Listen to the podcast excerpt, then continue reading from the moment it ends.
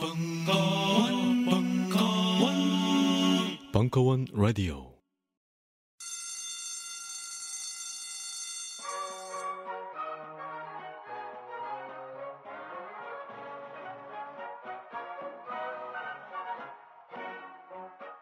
오늘도 힘차게 매일매일 활기찬 당신의 아침을 책임질 손안의 킹스베리. 중세 왕과 귀족들만 먹었다는 아로니아와 함께 발기찬 하루를 시작하십시오. 백 퍼센트 폴란드산 아로니아 열매 농축과즙 평산네이처, 평산네이처. 아로니아, 아로니아 친. 친. 가사노동과 학업, 직장 스트레스로 지친 가족을 위한 최고의 선물. 한국에서 구라파의 맛과 향을 덤으로 느낄 수 있습니다. 우리 가족의 건강은 아로니아가 챙겨줘요. 백 퍼센트 폴란드산 아로니아 열매 농축과즙 평산네이처 아로니아 진. 보다 자세한 사항은 딴지마켓에서 확인하실 수 있습니다. 안녕하세요. 딴지마켓 조르피 씨 판매 책임자 이경식입니다. 요즘 딴지에 걸려있는 재산이 때문에 나름 유명이 되었는데요. 직접 용산 매장으로 찾아오시는 분들은 먼저 알아봐 주시고 배달을 갈 때에도 제 얼굴 보고 바로 열어주시더라고요. 요즘 저의 가장 큰 고민이 바로 이겁니다. 저도 사실 용산 용팔이었거든요. 파리를 날리다가도 호구손님 하나 잡아서 눈탱이 치는 그 맛, 그 짜릿한 맛에 용팔이 짓을 하는 건데 제가 요즘 그걸 못하고 있습니다. 정말 아주 그냥 돌아버리겠다니까요. 그래서 결심했습니다. 이왕 이렇게 된 거 정말 정직하게 장사하자. 아니, 정확히는 정직하게 장사할 수밖에 없습니다. 다 알아보시는데 말이죠. 은하계에서 가장 정직하고 가장 에이에스가 믿을만한 조립 피씨 전문 업체 컴스테이션의 졸라 유명한 이경식이었습니다. 이왕 이렇게 된 거 아예 제 휴대폰도 밝혀버리겠습니다. 공일일 팔구이 오오육팔 전화 주십시오. 제가 직접 받습니다. 감사합니다. 저희 컴스테이션은 조용한 형제들과 함께합니다. 영화 나홀로 집에 한 장면을 기억하십니까? 어린 주인공이 목욕 후 어떤 화장품을 바르고 비명을 지르는 장면인데요. 이때 썼던 제품에 유해 화학 성분이 들어있었다고 밝혀져 논란이 되고 있습니다. 문제의 영화 나홀로 집에 당시의 소품 담당자를 만나봤습니다. 후회되죠. 뭐 그때는 제작비 아끼려고 어쩔 수 없었어요. 나중에 아역 배우가 막 울면서 그러더라고요. 백 퍼센트 자연 유래 성분으로 준비하는 게 기본 아니냐고. 제작비를 아껴야 했다는 소품 담당자에게 신생아부터 사용할 수 있는 딴지마켓의 비그린 베이비 사 종 세트를 보여줘봤습니다. 어머, 웬일이야. 정말 이 가격에 판다고요? 말도 안 돼. 이건 단순히 자연유래 성분으로만 만든 수준이 아닌데요? 게다가 샴푸 앤 바디워시에 샤워 오일에 로션하고 마사지 오일까지. 어? 왜 이제야 나왔지? 미리 알았으면 다른 제품 안 썼겠죠. 조카 선물로도 좋겠네요. 신생아부터 어린이들까지 사용하는 제품이라면 이제 식물 성분과 자연 성분은 기본이 된 것 같습니다. 더불어 피부 보호막을 pH 오 점 오로 건강하게 지켜주는 약산성의 비그린 베이비 사 종 세트 출시는 아이들의 피부 건강에 긍정적인 영향을 미칠 것으로 보여 세계인의 이목을 집중시키고 있습니다. 근데요, 이 딴지마켓에서 비그린 샤워오일 정품 이벤트도 진행 중이래요. H발란스와 바디 모이스처 샤워오일 각 백 개씩을 배송비만 받고 보내주는 파격적인 행사라네요. 서두르지 않으면 저처럼 후회하실 거예요.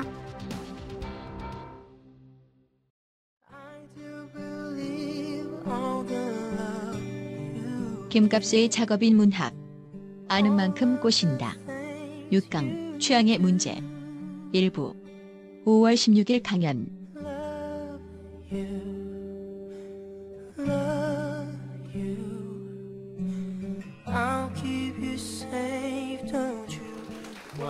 어, 많이 들어오셨네요. 제가 어, 지난주 실수를 했는데 저는 내내 오 강인 줄 알고 있었어요. 근데 한 회가 더 남아있는 거를 모르고. 근데 제가 마지막 인사했는데 왜 아무 소리들 안 하셨어요? 여기 오신 분들은 오늘 처음 온 분은 없죠? 그러실 것 같아요. 어, 그래서 소수 정예가 두런두런 얘기하는 시간을 같이 갖도록 합시다. 어, 사실 제가 오늘 하루 종일 작업실에 이렇게 있었 날이에요. 이게 날이 텅 빈 일정인 빈 날이어서 원고 한 편 칼럼 하나 쓰고 이제 여러분들하고 무슨 얘기를 하나. 그러니까 사실 뭐 지식을 배경으로 하는 얘기는 뭐 지난 다섯 시, 차례 시간 동안에 뭐 실컷 많이 한 것 같고, 사실 원래 이 만남의 배경이 됐던 어떻게 하면 잘 사귀냐, 어떻게 하면 잘 꼬시냐, 그런 얘기를 오늘은 할 수 있을 것 같고요. 무엇보다 제가 얘기하는 것보다는 여러분들이 얘기하는 날이 돼야 될 것 같아요. 근데 남녀 비례가 좀 안 맞는 것 같다. 어, 암사슴이 좀 더 많은 것 같아요. 예, 압도적으로 수사슴이 유리한 그런 날이네. 초, 초등학생도 오신 것 같아요? 초등학생 아니에요? 여기서 보기에는 거의 예. 연애 도사는 없습니다. 연애 갖고 얘기 자주 하고 남들 이렇게 상담도 많이 해주고 그런 얘기 잘하고 하는 사람들은 지가 잘 안 풀리니까 구라로 되게 그러는 편이에요. 고전적인 연애론에서 제일 유명한 게 바로 적과 흑을 쓴 스탕딸이란 작가인데, 프랑스 작가인데, 연애대위법이라는 책을 포함해서 본격적인 연애론에 관련된 소설도 있고 에세이도 있고 책을 많이 썼는데, 그 스탕딸이 일평생 한 번도 제대로 연애를 못 해본 그런 사람이다 해서 아주 유명한 얘기입니다. 그게 그러니까 아마 실제로 몸으로 상대를 잘 만나고 겪고 기회를 갖는 사람들은 이 자리에 올 리가 없어. 잘들 안 되니까 여기 계신 거죠? 맞아요? 근데 이제 제가 계속 출석하신 분들은 알겠지만 제가 얘기하고 싶어하는 핵심은 이제 그거죠. 이지컴 이지고 하는 뭘 편하게 만나기도 하고 또 등 돌리면 뭐 언제 만났냐 하고 쉽게 잊어버리고 하는 그런 것들은 이제 자기 인생 체험에서 가벼운 그냥 흘러가는 얘기가 되는데, 결정적인 만남, 필사적인 것, 자기 전 존재를 거는 것, 이런 거는 좀 다른 문제죠. 그거는 자기라는 한 인격체의 모든 면모가 보이는 것이기도 하고 또 성장과 함께하는 것이기도 하고 그러기 때문에, 뭐 제 얘기를 좀 하자면 좀 주책스러운 얘기인데 잠깐 얘기 속에서 흘러나오기도 했을 거예요. 지난 예전 얘기에도 저도 연애를 아주 힘겹게 했던 케이스입니다. 또 옛날식 연애를 했던 거예요. 여러 해 동안 그저 만나서 길을 걷기만 하고, 그다음에 소위 말하는 스킨십이라는 게 처음 이루어지기까지 일 년을 애원을 해서 뭐 이렇게 포옹도 해보고 뭐 하여튼 그런 식이었어요. 그래서 진짜 오랜 세월이 걸렸어요. 한 십삼 년 정도를 그러다 깨졌어요. 굉장히 많이 힘들었어요. 아주 아주 많이 힘들었지. 대학교 이 학년 때 시작이 됐다가 서른 서른 몇 살에 종료되기까지 아주 긴 세월이죠. 한 사람한테 이십 대 전체하고 삼십 초반까지라는 거는 다른 나이, 그보다 많아진 나이의 세월하고 비교하면 훨씬 더 긴 기간이죠. 지금 생각하면 뭐 왜 그렇게 좋았을까, 왜 이렇게 그 사람이 아니면 안 됐다고 그랬나 싶기도 해요. 가끔 이렇게 매스컴에서 활동하는 모습을 봅니다. 그러면 내 생각을 할까? 여자들은 뒤돌아서면 절대로 생각 안 한다며요. 해요? 안 한대요. 그냥 현재로만 가득 채운대. 그래 주면 고맙죠. 그래서 저는 지나간 옛날 사람이 오직 불행하기만을 바래요. 그러면 좀 내 생각 날 거 아니야. 어, 어리석은 생각을 하면서 삽니다. 그래서 만약에 내 인생에서 그 일이 없었다면 어땠을까? 훨씬 이지러지지 않았을 것 같아요. 많이 힘든 시간을 아주 오래오래 보내고, 그때 막 안 먹고, 사람이 많이 힘들면요 잘 수도 없고 먹을 수도 없고 앉을 수도 없고 일어날 수도 없는 상태 같은 게 돼요. 그래서 혹시 옛날 영화 파리 텍사스라는 거 보신 분이 있는지 모르겠어요. 기회 되면 한번 찾아보세요. 그 파리 텍사스의 주인공이 트래비스라는 이름이에요. 그 미국 애들은 트래비스가 트레바스랑은 다른 건데 꼭 그런가 뭐 이렇게 팍 함정에 빠진 그런 걸 의미하는지 비극의 남자 주인공 이름이 트래비스가 많더라고. 근데 그 트래비스가 바로 그 핍쇼에 가서 상대가 그, 그 창녀가 자기 도망간 아내였던 거예요. 근데 그 아내랑 이렇게 문을 이렇게 닫혀진 문을 상대로 해서 해리 스탠튼이죠. 그 사람이 중얼중얼중얼 아주 긴 시간 동안 중얼중얼중얼 하는 얘기가 영화의 후반부에 중요한 대목인데 거기 그래요. 어, 앉을 수도 없고 일어날 수도 없고 먹을 수도 없고 잘 수도 없고 뜬 눈으로 삼 년 동안을 그냥 세월을 보냈다고. 아 근데 너무 공감이 가더라고. 그때 그런 체험이 있어서. 그러니까 사랑은 인생을 빛나게 하고 행복한 추억이어야 되는데 그게 때로는 그냥 생사를 가르는 중대한 문제가 되기도 합니다. 저 학교 시절에 제가 이제 우리 때는 정치경제학이라고 그래서 저는 국문학과 학생인데 그런 공부를 해야 된다고 믿었어요. 소위 사회과학이라고 해서. 그때 이대근 교수가 국제경제학 아주 뛰어난 학자였는데 나중에 이 사람이 이상한 보수파로 바뀌었더라고요. 근데 그때는 아주 참신한 어, 젊은 학자였는데 수업 시간에 초기에인데 그래. 야, 니들이 학교 들어와서 할 게 뭐 있니? 세 가지야. 공부하고 연애하고 데모하는 거지. 딱 그래요. 근데 생각해보니까 세 가지가 진짜 핵심적인 얘기였어요. 공부는 자기 미래를 개척하는 일이고 연애하는 건 그야말로 인생에서 가장 중, 개인의 중대사이기도 하고 그다음에 데모하는 거는 어떤 시대 상황으로부터 눈을 돌리지 않는 거고 한 개인이 완성된 모습이 바로 연애하고 데모하고 공부하는 그런 거구나 그때 생각을 했었죠. 그리고 그 셋은 무엇이 무엇을 잡아먹고 무엇을 하느라고 무엇을 못하는 게 아니라 항상 동시적으로 이루어지는 관계 같아요. 지금은 많이 다르죠. 지금은 많이 다른 상황 속에 놓여져 있는데 큰 틀에서는 그래도 유사성이 있으리라고 믿어요. 오늘 여러분들 자리에 마이크들이 이렇게 인원도 적으니까 어 어쩌면 잘하면 전원이 한마디씩 할 수도 있을지 모르겠네요. 필요하면 질문도 좋아요. 사랑과 인생의 문제에 대해서. 사랑과 인생은 이렇게 좀 통속적이다. 그렇게 돼야죠. 자기 의견을 얘기해도 좋아요. 어떤 얘기가 됐건 어 그냥 자기 생각이며 경험이며 얘기하고 어 저도 하시는 얘기에 어 보탠다고 그럴까 또 카운슬링이라고 그럴까 이렇게 해봅시다.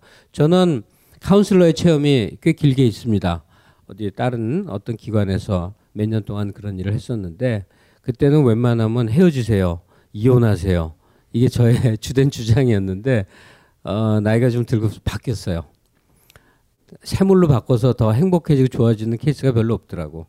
현재 고통스러운데 그 고통을 끌고 가는 게 더 낫다 하는 결론에 이르러서 많이 달라졌는데 지금 어, 누구도 어떠한 누구도 없는 고통을 겪고 있는 분도 있을 테고 지금 현재 만나는 사람과 여러 가지 어려움이 있는 사람도 있을 테고 또는 너무 여럿이 만나느라고 아주 정신이 없어서 괴로운 사람도 있을 테고 오늘은 안 오셨는데 여기 통통하게 생긴 남자는 어, 자기가 결혼할 여자가 두 여자여갖고 어찌할 바를 모르겠다고 굉장히 배부른 소리를 했는데 어떻게 결정 내릴지 모르죠. 이게 어쩌다 보니 제가 강의를 많이 했더니 여러분들이 아이스 브레이킹이 안 됐어요. 그냥 편하게 개인 그 한담하는 자리처럼 편한 소리 하는 자리처럼 자기 얘기를 이렇게 꺼내고 그러는 분위기가 됐으면 좋겠어요. 근데 어, 여기는 뭐 그렇게 폐쇄된 자기를 감춰야 될 공간은 아닌 것 같으니까 편한 마음으로 사랑과 연애에 대한 자기 얘기를 해주셨으면 좋겠어요. 제가 제일 먼저 지목을 해서 시작을 합시다. 어, 보니까 제 낯이 익은 분이 한 서너너덟 분 있어요. 저들이 여기서 보이거든요. 저분이 보니까 굉장히 열심히 출석하는 걸 내가 알고 있는데 현재 스코어 뭐가 어떻게 진행 중인지 좀 얘기 좀 해주실래요? 마이크를 좀 부탁드릴게요. 어, 안녕하세요. 저는 거의 오늘 졸업을 앞둔 심정 같은 그런 마음으로 수업에 왔고요. 어, 사실은 이 강의를 그러니까 신청하게 된 계기가 그 전에 정말 오랜만에 되게 제가 좋아하는 사람이 있었어요. 그래서 그분이랑 같이 한 달 정도를 뭐 밥도 먹고 뭐 이렇게 데이트도 하고 그렇게 했던 것 같아요. 근데 특별히 뭐 둘 다 이렇게 뭐 사귄다는 얘기는 없었지만 어, 어느 시점에서 그냥 연락이 서로 안 하게 됐거든요. 그랬는데 그러니까 남자분이 먼저 연락을 하지 않으니까 저도 연락을 안 했던 거고 저도 연락을 안 하니까 그쪽에서도 연락이 없는 건지 뭐. 근데 대부분의 주변 사람들은 남자가 먼저 연락을 하지 않으면 관심이 없는 거다, 너도 빨리 잊어라라고 했는데 그러면 그럴수록 그 안 잊혀지더라고요. 그렇게 안 잊혀지면 차라리 그 사람을 만나라 라고 또 주변에서 다시 한번 얘기를 했지만, 그렇게까진 해야 하나? 라는 생각으로 있다가 어 계속 미련이 남아서 점도 보러 갔었어요. 그랬더니 어 그 사람을 잊으려면 뭐 이렇게 이렇게 해라 라는 조언도 여러 많이 받았지만 결국은 그걸 잘 이렇게 떨치지 못할 무렵에 이런 강의가 있어서, 아, 이 강의를 들으면 좀 뭔가 작업을 제대로 할 수 있을까라는 심정으로 오게 된 거거든요. 근데 강의를 다 듣고 나서는 어, 연애를 하지 말아야 되겠다는 생각을 세상에 굳이 연애를 하지 않더라도 다른 데서 즐거움을 더 찾을 수 있겠구나라는 생각이 들어서 오히려 좀 다른 방면에서 좀 즐거움을 많이 찾게 된 것 같아요. 그리고 정말 신기하게도 강의를 들으면서 다른 거에 빠지면 빠질수록 그 분을 잊게 되더라고요. 그래서 지금은 다 잊었습니다. 그리고 음, 특별히 이 강의가 끝나고 나서 드는 생각은 음, 작업이 꼭 필요할까라는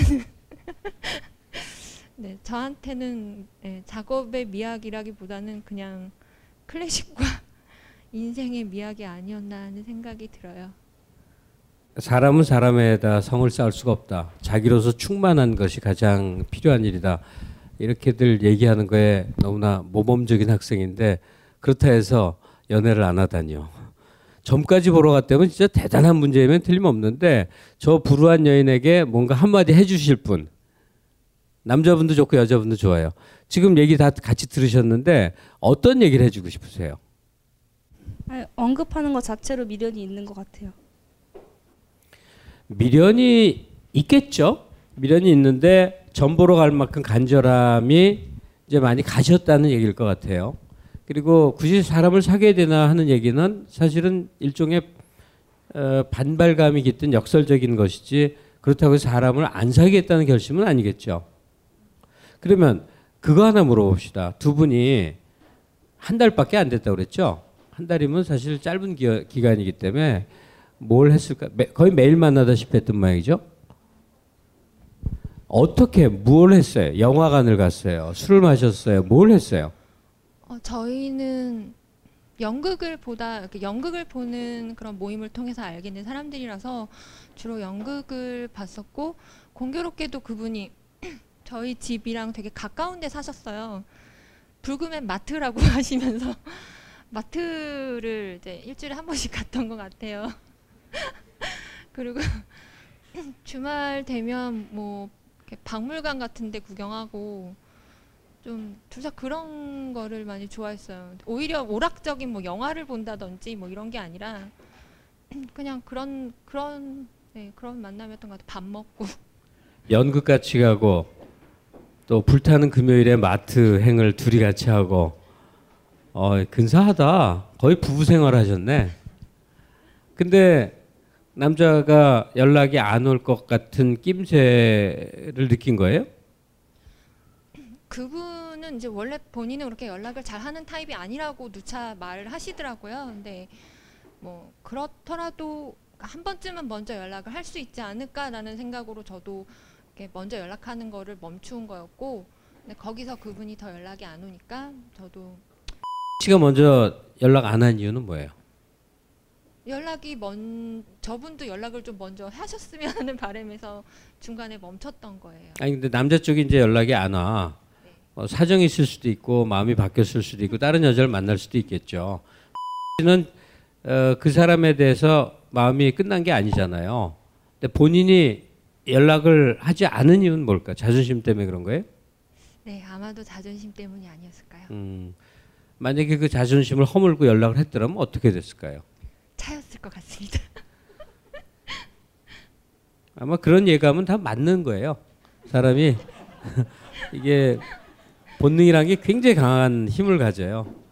그러니까 내가 노력을 한들 잘 안 될 것이다. 이걸 더 알았으니까. 그랬을 때 그 사람을 반드시 잡고 싶었는데 이 사람은 너무너무 괜찮고 이 사람과 함께 앞길을 걸어갔으면 너무 좋겠는데 그럴 땐 어떻게 했으면 될까요? 지나간 일이지만 이제 언제적 일이죠? 어, 삼월 달의 일이에요. 올 삼월이면 뭐 지금 오월이니까 아직도 진행 중이라도 될 만큼 얼마 되지도 않은 일이긴 한데 내가 너 적극성을 보였다간 상대가 질릴 거야. 상대는 내 마음에 반에 반에 반도 안 되는 조그만 마음을 가졌을 뿐이야. 아, 난 근데 너무 그 사람이 괜찮아. 꼭 만나고 싶어. 심지어 획득하고 싶어. 이런 열망이 생겼다. 어떻게 하면 좋을까요? 저는 한 번도 그렇게 만, 그렇게 행동을 해본 적이 없는 것 같아요. 살아오면서 제가 그렇게 많이 좋아한다 하더라도 저는 첫사랑의 경우에도 오 년 동안 그냥 뒤통수만 봐도 좋아서 오히려 그 사람이 다른 여자를 사귀는 거를 늘 구경만 하고 있었거든요, 뒤에서. 그러면서 그냥 아, 저 사람이 행복하니까 나도 행복해 라는 걸로 끝났기 때문에 아니, 먼저 다가오는 사람에게 손을 내밀면 손을 잡아준 적은 있어도 제가 누군가 좋다고 해서 굉장히 열심히 그거를 쟁취하기 위해서 뭘 했다거나 그런 적은 없었던 것 같아요. 아니 근데 왜 멀쩡한 사람이 뒤통수만 바라봐요? 네? 차일까봐. 차일까봐. 맞고 자랐어요 아버지한테? 아니요. 왜 이렇게 자신감이 없으세요? 어, 네, 차일까봐. 그 친구가 또 워낙 인기가 인기가 많았던 사람이라서. 그러니까 좌중에 어떤 학교나 어떤 공간에서 빛나는 사람을 좋아하는 스타일이군요. 네, 그랬던 것 같아요. 나한테 적합한 혹은 나를 좋아하고 나에게 적극적 관심을 가진 사람이라기보다는 그런 것과 상관없이 어떤 스타를 바라보듯이 멋져 보이고 괜찮은 사람을 좋아하는 그런 스타일이구만요. 대학 때에는 주로 그랬던 것 같고요. 이제 사회인이 돼서는 그렇게 받아보는 사랑을 못 해봤기 때문에 오히려 이제 저한테 뭐 다가오는 사람한테 이렇게 편하게 많이 대했던 것 같아요. 그래서 보는 시각은 많이 달라졌는데 정말 재밌게도 이번에 그 삼월 달에 만났던 그분도 주변에서 많이들 물어보셨어요. 그 사람이 그렇게 잘생겼어? 왜 그렇게 못 잊어? 그 사람이 그렇게 멋있어? 라고 했는데 제가 그 사람에 대한 묘사를 하면 주변 사람들은 너 왜 그래? 이렇게 얘기를 많이 들었었거든요. 그리고 어, 너 이상해 이렇게도 얘기를 많이 들었고 이해가 안 가라는 얘기도 많이 들었는데 그만큼 선생님의 강의 중에서 들었던 정말 뭔가 스페셜한 어떤 것이 나로 하여금 저 사람을 되게 달라 보이게 하고 그것으로 인해서 저 사람에 대한 걸 굉장히 좋아 보이게 하지 않았나라는 생각이 들어요. 지금의 제가 좋아했던 사람과 첫사랑 때 제가 좋아했던 사람은 정말 외적으로나 뭐 여러 가지가 굉장히 다릅니다. 그냥 외롭게 사시죠 뭐. 네, 저도 그럴까요? 네, 무슨 소리냐면 그 삼월에 한 달 동안 사귀었고 좋아했던 사람을 굳이 연, 연장시켜서 계속 이어갈 내적 필요는 없는 것 같아. 그런데 혜진 씨 같은 모습이라고 하면 누군가가 굉장히 적극적으로 좋아할 것 같은데 그런 그 주위에 이렇게 다가오는 남자가 많거나 그러진 않아요? 일단 저는 어, 대학도 외국에 있었고요. 그러니까 여기 한국에 있는 시간이 그렇게 길지가 않았어요. 아... 그리고 지금 하고 있는 일도 주로 남들이 자는 시간에 저는 깨어서 일을 해야 되기 때문에. 나이트클럽에서 디제이 하세요? 아니요.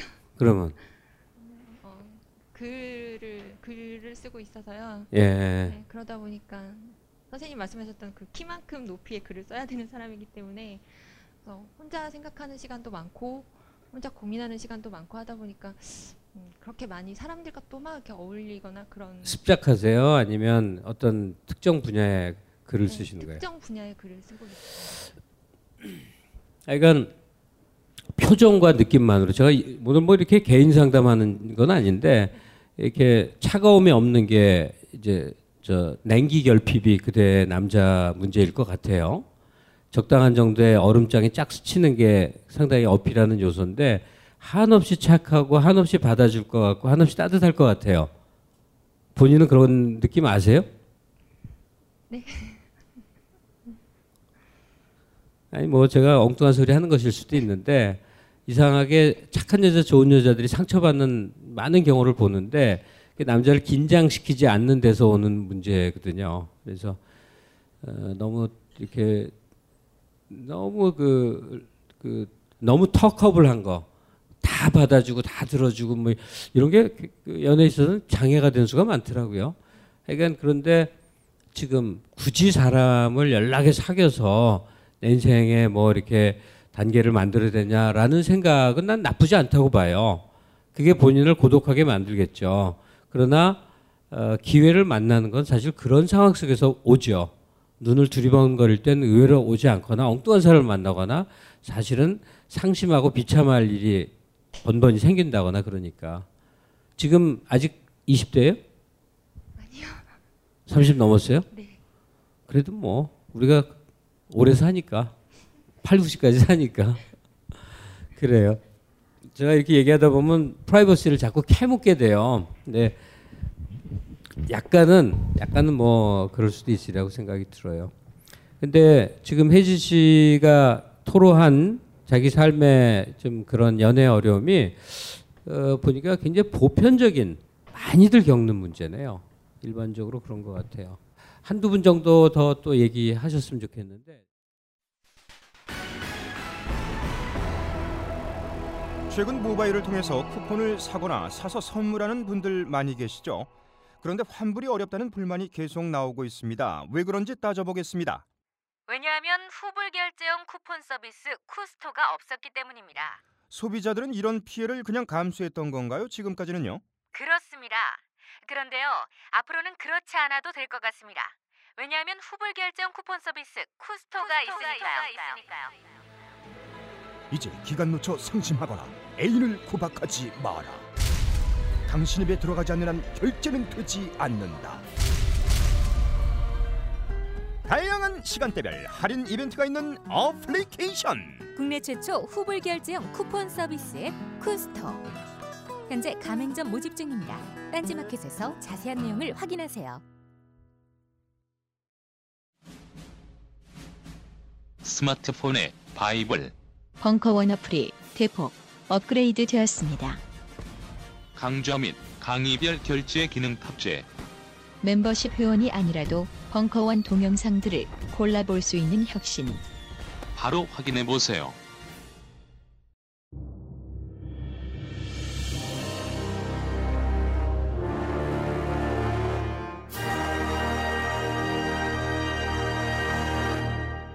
당신을 위한 강연이 있습니다. 발버둥 쳐봐도 우리의 인생은 B급. 세상의 다수도 B급, B급을 위한 B급. 총 여덟 가지 최고의 선별자들이 추수리고 추수림 벙커원 특별기획 B급 B급 철학. 영화, 만화, 드라마, 게임에 빠진 이들에게 바치는 잠언, 심지어 골라 듣는 재미까지. 골라 골라 아무거나 골라, 못 고르면 내가 골라 아무거나 골라. 벙커원 홈페이지에서 확인해보세요. 한두 분 정도 더 또 얘기하셨으면 좋겠는데, 이번에 남자분 중에 어떻게 난 지금 이런 정황 속에 있다, 혹은 이런 갈망을 갖고 있다, 이렇게 안 됐다, 이렇게 잘 되고 있다, 남자분이 한번 얘기해 주시면 좋겠어요. 네, 저 그 외국에서 선생님 강의 그냥 동영상으로만 보다가 오늘 와서 뭐 잘 듣고 있고요. 외국에서요? 네, 전 외국에 있다가 지지난달에 지금 들어왔거든요. 어디요? 어, 전 이라크에서 일하고 있었습니다. 이라크? 네. 후세인? 뭐 돌아가신 지 오래됐죠. 뭐 하여튼 근데 그 마이크를 안 들려고 했는데 그 제가 내일 또 심리 상담을 해야 되는 그런 입장인데 왠지 이어지는 느낌이래 가지고 그 지금 마이크를 들었는데요. 그 아까 그러셨잖아요. 선생님 강의 듣고 뭐 혼자서 좋은 음악 듣고 뭐 좋은 연극 보고 다니고 그 나쁘지 않으신 것 같다고 그러셨는데 제가 그랬었거든요. 제가 그랬는데 그게 나이를 마흔이 딱 넘어가니까 이제는 연애를 할 사람을 찾는 게 아니고 재워줄 사람을 찾아요. 그러니까 저 스스로가 이렇게 어디 하나가 탁 망가졌다라는 느낌이 드는 거예요. 어, 뭐라고 표현해야 될까요? 그러니까, 그러니까 결혼 안 하신 거죠? 네. 네. 그래서 이걸 그 상담을 하시는 분하고 계속 이야기를 하는데도 그분들도 뭐 눈을 낮춰라라는 말도 하시고 막 그러시는데 뭐 낮출 것도 없고 뭐 더 올릴 것도 없고 뭐 혼자서 너무 잘 살아서 그렇다라고도 말씀하시는데 인생의 중년이 넘어서요. 자기가 연애를 하면서 어떻게 보면 세상의 반을 살아가는 사람을 만나면서 뭔가 고장이 났다라고 느꼈을 때는 어떻게 풀어야 할까요? 지금 얘기하시는 게요. 그냥 본인 생각을 얘기한 거지만 저는 아련히 읽었던 어떤 소설이 떠올랐어요. 어, 중근 씨처럼 마흔은 아니지만 삼십 대 후반에 어, 다자키 스쿠르라는 친구는 자기 삶이 거긴 고장이라는 표현은 아니었고 뭐, 뭐가 어떻게 어긋나 있다는 느낌이 들어요. 굉장히 방황하면서 이렇게 과거의 흔적을 찾아다니는 그런 이제 스토리가 쭉 이어지는데 뭐 유명한 하, 하루키 소설이에요. 하루키 소설에 그런 예, 예, 편린이 많이 나오는데 지금 중근 씨가 아무 문제 없이 멀쩡히 잘 살아가는 것 같지만 자기 상대자가 없는 내 삶이 지금 내가 뭔가 좀 고장난 거 아닌가 그런 느낌이 든다는 거예요. 예. 그런 느낌이 들 것 같아요. 어떻게 해, 하루하루가 지나가죠? 일만 하실 건 아닐 텐데 이라크에 가면 술도 없고 그럴 텐데 실례지만 무슨 일 하세요? 아 저는 저 이라크 전력청 거기에 외주를 받아서 거기 발전소 총괄 책임자로 아, 지금 있습니다. 그러니까 일도 아주 이렇게 바쁘신 그런 일이겠군요. 어. 뭐 거기서 뭐 하고 지내냐고 물으시면 책 보고 음악 듣고 뭐 영화 보고 박물관 다니고 뭐 쉬는 시간은 그러고 보냅니다. 음. 거기서는 이라크 여자 만나면 돌 맞아 죽죠. 예, 채찍으로 맞죠. 태형 뭐 이런 거죠. 예, 광장에서 채찍으로 맞죠. 야. 이 얘기를 들으신 여성들 뭐 좀 찡하게 느끼시는 바 없습니까? 여성이 누구든 일어나서 에, 이 지금 인생의 어딘가가 내가 고장난 게 아닌가 느끼는 분에 대해서 뭔가 얘기를 좀 해주시면 좋겠어요. 그냥 어, 그렇다고 무슨 자원봉사로 이라크 따라가라는 얘기는 아니니까 그냥 자기 생각을 좀 얘기해 주시면 어떨까요? 별 대책이 없는 것 같은데요. 그 상황 속에서는. 그냥 죽어버리라는 얘기예요? 아니요. 자기가 이제 대안을 찾아야죠. 자기가 정말 이제 뭐 한국 여자를 만나고 싶다거나 진짜 그러면 그, 그쪽으로 이제 그쪽으로 나가는 거고 그게 불가능하거나 아니면 또 다른 또 대안을 찾아야 되지 않을까요? 참 별로 도움이 안 되는 대안을 찾아라. 아니 지금 내가 느껴지기에는 중근 씨는 그냥 이렇게 허랑버랑 사는 사람 같지가 않아요. 인생 자기 일 또 자기 일 철저히 하고 남는 시간에도 자기 충실성을 갖는데 다만 결정적으로 러버가 없는 거죠. 근데 그거는 이 세상에 절반이 없는 것처럼 공허하고 힘들고 외롭단 말이죠. 아까 혜진 씨는 사람이 없는 대신 내가 좋아하는 연극을, 내가 좋아하는 음악을, 내가 읽고 싶은 책을 읽으면서 어, 채워나간다고 그러는데 사실은 제 그 비슷한 얘기를 했던 제 취지는 딱히 그런 건 아니거든요. 그런 속에서 자기가 단련돼 있을 때 그 사람이 빛나 보이고 그래서 누군가가 올, 그리고 누구를 만나도 제대로 된 만남을 이룰 가능성이 높다는 그런 의미의 얘기지 그냥 자기 혼자서 인생을 견뎌나가라 이런 뜻은 아니란 말이에요. 지금 뭐 불가항력적으로 지금 혼자예요. 완벽하게 여성이 없어요? 그냥 편하게 연락해서 만난 정도의 프렌드도 없어요? 그러면 그 뭐 한국에 귀국해서도 그렇고 뭐 거기 있을 때 바그다드만 나가도 뭐 그린존이 있으니까 굉장히 자유롭게 이렇게 그 뭐 잠자리를 할 사람은 찾아요. 찾는데 이제 어, 여자와 같이 이렇게 침실에 들어가서 그러니까 잠자리를 하는 것도 아니고 그냥 나를 재워주기를 바라는 거예요. 그러니까 마치 그 애가 엄마 품 찾는 것도 아니고 어, 정말 이쁘고 정말 매력적인 여성과 이제 아주 우아하게 이렇게 뭐, 뭐 저녁을 하고 이렇게 방으로 들어갔는데 그냥 재워주기를 바라는 거예요. 그러니까 이게 도대체 무슨 의미지 하고 혼자서 막 굉장히 생각을 많이 해요. 근데 어떤 분들은 뭐 너무 혼자 있는 생활이 길어서 그랬다라는 분도 있고, 어떤 분들은 네가 온갖 잡기를 다 하다가 하다가 안 되니까 퇴행을 했다라고 하시는 분도 있고, 그건 잘 모르겠어요. 근데 연락을 할 사람은 많아요. 그야말로 결정적 사람이 필요한 상태가 됐군요. 음. 아니면 보호모가 필요한지도 모르겠고. 아, 근데 어쩌면 인생은 이렇게 역설인지 모르겠어요. 지금 저 정도의 성숙한 남자면 자기로서 충만할 수 있을 것 같은데 아니거든요. 나를 재워줄 사람이 필요하다는 거거든요. 지금 얘기하는 그 인터코스를 할 수 있는 상대는 사실은 가볍게 흔하게 있다는 얘기예요. 그죠? 욕구가 채우지 않아서 괴롭다는 의미가 전혀 아니에요. 하, 근데 나이가 마흔이 넘으면 잘 안 됩니다. 나이가 많아지면 자기 전 존재를 거는 그런 게 아니라 생각이 너무 많아져. 어떤 여성과 데이트를 하더라도 그냥 그 사람이 좋은지 매력적인지 이것만으로는 안 되고 여러 가지 생각이 많아져요. 굉장히 어려워지는 거죠. 그 굳이 내가 뭐 충고라는 게 의미가 없는 것일 수 있는데, 그러니까 그 준근 씨는 그 지금까지 자기가 살아온 라이프스타일, 특히나 대녀 관계는 일정 정도 전기가 좀 필요할 것 같네요. 가볍게 아는 사람들에 대한, 굳이 뭐 편하게 아는 사이를 끊을 거야 없겠지만 좀 그 생활을 정리할 필요가 있지 않겠나 싶어요. 그러니까 외롭고 고독한 게 물리적으로 고독한 거하고 마음이 뻥 뚫린 거하고 굉장히 다른 차원이거든요.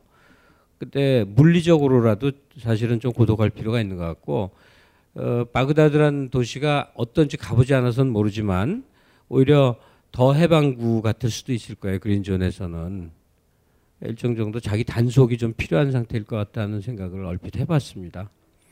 근데 뭐 그 답을 누가 알겠어요. 다만 마음이 이렇게 뭐가 어디 고장난 것 같다는 자기 진단에 대해서는 좀 이렇게 이렇게 찡하게 오는 바가 있네요. 어, 또 얘기하실 분들이 있을 것 같아요. 그 완전히 스타일로 치면 우리가 머릿속에서 그리는 선생님이 와 계시네요. 어, 과목도 물상 선생님 좀 될 것 같은데 여기 계신 정장하신, 예. 선생님이세요, 직업이? 저는 교사는 아니고요. 그냥 평범한 직장인이고요. 그래서 지금 약간의 공개할 수 있는 만큼의 러브스토리를 얘기하고 있는 중이에요. 지난해까지는 뭐 연락에 뭐 강의를 했어요. 오늘은 이제 그런 거 다 떨쳐버리고 편하게 속마음을 좀 나누고 같이 뭔가 인생에서 사랑과 관련해서 큰 방향을 잡아보자. 머리를 짜낼 수 있는 데까지 짜내보자. 그런 취지입니다. 그런 두 시간을 함께 해보려고 그러거든요. 어, 본인은 지금 어떤 정황 속에 있어요? 결혼해서 남편하고 오손도손 잘 살고 있습니까? 결혼 못했고요. 어쩐지 그럴 것 같았어요. 딱 보면 아시겠죠. 조금도 안 했어요, 결혼을? 네. 아니 조금은 하잖아요. 이렇게 한 번도 안 했어요, 횟수로? 네. 조금도 안 했고 한 번도 안 했고. 어, 완벽한 연식은 좀 돼 보이시는데. 네. 예. 네. 그럼 지, 그러니까 그 스토리야 뭐 정말 이, 삼박 사일 얘기해도 부족할 텐데 현재 어떠세요? 지금 한 사십 뭐 나이를 말했죠. 그렇다. 좀 젊지는 않아 보여요, 사실. 어느 정도 경륜이 있어 보이는데. 네. 이천 명도 그, 넘었습니다. 음. 네. 그, 그랬을 때 어, 러브라는 게 꼭 섹스만 의미하는 게 아니잖아요. 예? 그거에 대한 관심도 큰 거긴 큰 거지만 어떻게 지내고 계세요? 아, 글쎄, 너 오랜만에 너무 낯선 질문인 것 같아요. 사랑에 대한. 네. 그냥 하루하루 생존의 문제로 무척 어, 하루하루 뭐 그렇게 뭐, 뭐 직장 일이 힘들거나 절박하다거나 그런 건 아닌데요. 뭔가 이제 직장이나 아니면 살아가는 거에 대한 어떤 외부에서 오는 어떤 그런 기운들이나 또 스트레스나 그런 거에 굉장히 많이 지금 취약해져 있는 제 상황이고요. 그러니까는 뭐 신체적으로나 아니면 정신적으로, 정서적으로 어 많이 취약해져 있어서 어 어 연애나 사랑이나 뭐 그런 감미롭고 로맨틱한 그런 정서나 그런 분위기는 저한테 무척 낯설게 느껴지는 그런 지금 상황에 처해 있거든요. 보이프렌드가 없어요, 아예? 네. 단호하게. 그러니까 남자라는 생명체를 아예 안 만나는 거군요. 아, 그냥 친구, 다양한 친구들 있고요. 네. 아니, 그러니까 이성이 의식되는 관계.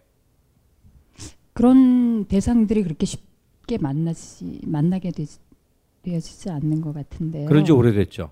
오래되진 않았고. 아, 그래요? 예, 한 이삼 년 전까지는 네, 그런 감정들이나 그런 로맨틱하거나 그런 감미로운 그런 감정들에 대한 기대나 네, 그런 받아들이는 제 그런 정서들이 남아 있었던 것 같은데 지금은 그렇지 않은 것 같습니다. 아니, 근데 이성을 만나는 게 꼭 뭐 로맨틱한 것이라기보다 일종의 생존에 가까운 것일 수도 있거든요. 아, 예. 누구 예. 만나지 않는 상태라는 게 네. 나를 지탱할 수 없는 것일 수도 있기 때문에. 네. 근데 지금 지천명 얘기를 하셨으니까 진짜 연식이 많은 거거든요. 제 또래에 가깝다는 의미가 돼요. 네. 그러니까 그냥 이제 그런 건 뭐나만 아득한 옛일이 돼버린 거군요. 그래도 되는 거예요? 그러다가 또 어, 근데 제가 어, 선, 선생님 그 첫 강 때 제가 참석을 했었고요. 그 뒤로는 제가 이제 뭐 좀 바쁜 일도 있었고 음 그래서 제가 그 이 강, 삼 강, 사 강까지 못 오고 이제 오늘 마지막 강이라 제가 일부러 이제 시간을 내서 왔는데요. 여기 아까 말씀하셨듯이 뭐 지천명 또 연식 제법 됐고 또 근데 이제 여기 모이신 분들은 대부분 어떤 뭐 연애나 이성에 대한 어떤 그런 어, 준비나 어, 기대나 그런 것들을 가지고 있는 젊은 분들이라서 사실은 제가 조금 앉아있는 게 미안하더라고요. 참여하는 게. 그래서 제가 오질 않았었는데 음. 지금 막상 선생님께서 질문을 하시니까 되게 당황되고요. 전혀. 근데 그건 어, 그렇게 생각하는 게 일반적인데 전 동의하지 않아요. 사랑의 문제는 청춘기 내지는 이십 대 혹은 결혼을 앞둔 사람의 문제처럼 혹은 어 좀 유지돼봐야 삼사십 대 얘기처럼 되는데 사실은 일생에 걸친 문제고 목숨이 있는 한 중대사라고 봐요. 네. 그러니까 어쨌든 그 저랑 좀 따로 시간을 내서 만나야 되겠다. 네. 네. 네. 전 선생님 대학로에서 집이 해화동인데요. 오다가다 선생님 먼 발치에서 뵙기도 하고 또 가끔 대학로에서 오고 간 거는 좀 오래 전인데요. 저기 거기 어, 작업실이 거기 있었거든요. 저기 해화동에. 좋은 선생님 또또 책 나왔을 때 네, 그 강연 씨. 그때도 갔는데 선생님 거기 계셨고요. 예. 그 어, 어디 김수영 문학관 얘기하는 거예요? 아니요. 그러면 저기 해화동 로타리 근처 어, 아 무슨 네. 카페에서 네네 네. 네. 거기서도 뵀었고 선생님을 저는 뭐 방송에서도 자주 뵙고 또 뭐 대학로에서도 뵙고 해서 대, 굉장히 가깝게 느꼈어요. 네, 오늘 연애는 제가 하고 앉았네요 지금. 자, 다 알, 알았어요. 그리고 네. 또 제가 누굴 지목하는 게 좀 웃기거든요. 그냥 난 내 얘기 하고 싶어요 하는 분들이 있어야 되는데 우리가 아직 이렇게 뭐가 풀리질 않아서 사실은 사람은요 누구나 얘기하고 싶은 거예요. 자기 마음속에 항상 기회가 됐을 때 얘기하고 싶은 마음이 꽉 차 있는 거예요. 근데 그게 열릴 때가 있고 아닐 때가 있는데 어, 누군가 용기를 내서 내가 좀 이런 정황 속에 있어. 그리고 다른 사람 얘기도 좀 들어보고 이랬으면 어떨까 싶어서 그렇습니다. 혹시 얘기하실 분 있으세요? 예, 사랑의 문제와 관련해서 자기 상황 꼭 고민이 아니어도 돼요. 그냥 자기 현재를 얘기해도 좋고 지나간 얘기도 좋고 어, 그렇죠. 저, 저기 예. 아주 아리스토크라틱한 여성입니다. 안녕하세요. 그 사당에 살고 있는 삼십 대 직장인이고요. 어, 선생님 좋아해서 일부러 여기 찾아와서 한 번 빼고 다 들었습니다. 그래서 고맙습니다. 네. 저는 결혼해도 그런 거 안 가리니까 긴장해 주세요. 네. 어, 제가 그러니까 이성을 만나면은 만나서 이 년, 삼 년 사귀잖아요.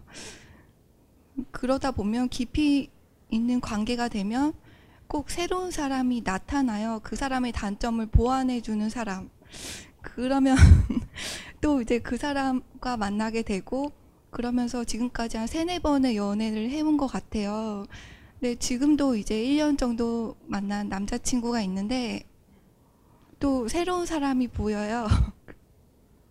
어, 이렇게 패턴이 이런 식으로 되면 저는 평생 이렇게 살아야 될 텐데 한국 사회에서 결혼 안 하고 사는 거는 현실적으로 너무 힘들 것 같고, 나름대로의 타협점을 찾아서 좀 안정되고 싶은데 어, 선생님 얘기가 좀 궁금합니다. 어떻게 그 배우자분을 만나서 결심을 하시고 이렇게 한평생 사실 생각을 하셨는지. 그건 뭐 굉장히 단순한 정답이 있죠. 지금 가장 현실에 가까이 있는 사람이랑 결혼하고 또 새롭게 나타나는 사람은 또 만나고 그렇게 되는 거죠. 왜냐하면 존재가 하나가 아니, 아니잖아요. 인간이란 존재는 이렇게 분리돼 있어서 안방 있고 건너방 있고 지하실 있고 벽장 있고 마당도 있고 다른 동네도 있잖아요.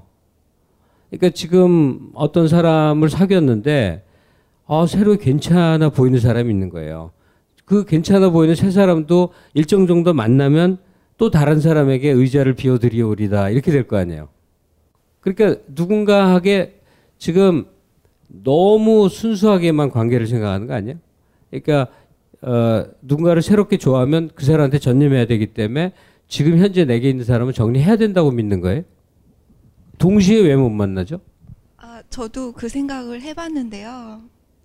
독하지를 못해서 그런 건지 아니면 그러니까 친구한테도 조언을 들었어요. 너 자신을 보호하려면, 외롭게 두지 않으려면 동시에 여러 사람을 만나는 것도 가능해야 된다고 그렇게 말을 해주더라고요. 근데 그게 저는 마음이 잘 안 되는 게 집중을 할 수가 없어요. 여러 사람한테 분산할 에너지도 없고, 그리고 마음이 없다는 게 그 사람한테도 느껴져서 반응이 와요. 그 다른 생각하고 있구나 뭐 이런 반응. 그러니까 누구를 만나면 완전히 폭 빠지는 스타일인 모양이에요. 그건 누구나 마찬가지거든요. 한 사람 앞에 빠져있으면 딴 사람 안 보이죠. 그런데 그게 일정 정도 시효가 지나면 다른 사람이 눈에 보였다는 거는 이미 기존의 내 사람에게서 일정 정도 마음이 떠나야 되게 그게 가능한 거 아니에요. 그러니까 지금 계속 번번이 새로운 사람이 나타난다는 건 사실은 지금 만나는 사람에게 실증이 느껴져도 정리하지 않고 시간을 끌다 보니 딴 사람이 나타나는 거 아니겠어요? 아니면 이 사람은 이래서 좋고 저 사람은 저래서 좋고? 장단점이 있으니까 어떤 그 장점이 나랑 잘 맞는지를 내가 잘 모르고 있다는 생각도 들고. 결혼 제도가 바뀌어야 돼요. 두 명이랑 같이 산다든지 뭐 이런 저 옛날식 방법이 괜찮을 것 같은데, 본인이 뭐 그거는 큰 고민이나 뭐 문제라기보다는 어, 자기 삶이 참 기이하다, 나는 왜 이런 패턴이 반복될까 이렇게 생각하시는 거 아닐까 모르겠어요. 그렇죠? 사람이 없어서 고통스러운 거하고는 좀 차원이 다른 거죠. 그러니까 누군가를 사랑하는 줄 알았는데 일정 시간이 지나면 꼭 다른 사람이 더 좋아지더라, 이게 반복되더라, 지금 그거, 그건 거죠. 이 여인에 대해서 남자들 무슨 말 해주고 싶어요? 이건 분명히 남자들이 한마디 해주셔야 되는데, 맞은편에 잘생긴 분이 하나 계신데 무슨 영화배우 같이 생긴 양반이, 그럼 얘기 좀 해봐 주세요. 이런, 이런 여자는 어떻게 되는 겁니까? 아, 예, 저는 제가 생각했을 때 너무 당연한 소리를 하셔서 그러니까 아까 선생님께서 말씀하셨던 것처럼 이게 내가 그 사람이 싫어졌다고, 싫어지거나 혹은 더 이상 마음에 안 들어서 누군가를 찾는데 그 대상이 아, 바로는 안 나타나잖아요. 그래서 제가 생각했을 때 이분은 그런 상황까지 이제 없는 것보다 있는 게 나으니까 있다가 누군가 나타나면 거기 끌리는 게 남자나 여자나 사실 다 똑같다고 생각하거든요, 저는. 그래서 사실 고민거리라고 생각 안 해요. 왜냐하면 남들도 다 그러니까. 그러니까 누구를 좋아하는데 새로운 좋아하는 사람이 나타난 게 아니라 사실은 그 누구는 이미 마음에 마음이 식었고 그러는 와중에 애매한 가운데 새로운 사람을 좋아하게 된 거니까 자연스러운 절차와 순서 아니겠느냐 그 얘기인 거죠. 예, 당연한 것 같아요. 대신 남의 눈을 의식할 필요는 없는데 사실 우리나 꼭 우리나라만 그런 것 같진 않지만 도덕적으로 내가 문제가 있나 계속 되, 해, 되돌아보잖아요, 자신을. 굳이 그럴 필요는 없는 것 같아요, 제가 생각했을 때. 지금 이 남자의 이런 의견에 대해서 어떻게 생각하세요? 예, 부인할 수가 없네요. 그 그런 마음이 없다고 말을 할 수가 없을 것 같아요. 그, 그렇다고 해서 제가 뭐 계속 끊임없이 누군가가 옆에 있어서 뭐 계속 만나온 건 아니고 잠시 뭐 몇 년 동안 안 만났던 적도 있고 혼자였던 적도 있는데 새로운 사람의 장점이 더 커 보이는 거는 이거는 저한테 문제가 있어서 뭐 고쳐야 하는 건지 이렇게 한 사람과 뭐 몇십 년 이렇게 관계를 유지하고 조율해 나가는 그런. 하여간 시간이 흘러서 새로운 사람을 만나는 게 부자연스러운 일은 아니다. 아마 새로운 사람에게 시선이 갈 만큼 지금 현재 있는 사람에게는 감정이 이미 식은 걸 것이다. 이렇게 추정이 되는데 이거는 언제까지나 이 패턴을 반복할 것이냐 하는 것이죠. 그죠? 이것을 일정 정도 딱 중단시키는 건 결국 결혼인데 지금 삼십 대라고 그러셨단 말이에요. 결혼은 언젠가 저, 제가 아주 힘줘 얘기한 적이 있지만 다시 한번 강조를 해보겠습니다. 결혼은 사랑의 귀결점이 아니에요. 사랑을 하는 건 연애를 하는 관계죠. 근데 결혼은 삶의 현실적 조건을 채우는 일이기 때문에 예컨대 생활을 같이 할 수 있는 기질상의 문화상의 이런 것들을 봐야 되고 또 서로 누군가가 위축된다거나 누군가가 끌려다니지 않을 만큼의 어떤 그 히스토리의 동등성, 소위 스펙의 동등성 같은 거 어느 정도 아니면 내가 많이 빠지더라도 나는 그걸 감수하고라도 그 사람이 좋다든지 하여튼 그런 면이라든지 무엇보다 경제력이라든지 여러 가지 삶의 기, 기본 조건 속에서 누가 가장 안전하고 편안하고 장기적인가 이걸 보는 거니까 결혼의 선택하고 사랑의 선택은 비슷한 것 같은데도 결정적인 국면에서 차이가 난단 말이죠. 그리고 어, 결혼을 해서 평온하게 살고 있는데 무슨 천둥벼락이 치거나 교통사고를 만나듯이 다른 사람을 혹시라도 좋아하는 마음이 들게 된다면 그거는 그때 또 새롭게 대처해야 될 내 인생의 어, 어떤 어, 액시던트죠. 그걸 미리 생각해서 나는 반드시 바람을 필 것 같기 때문에 결혼을 안 할 것이야 라는 여자를 제가 본 적이 있거든요. 근데 그건 우스운 얘기죠.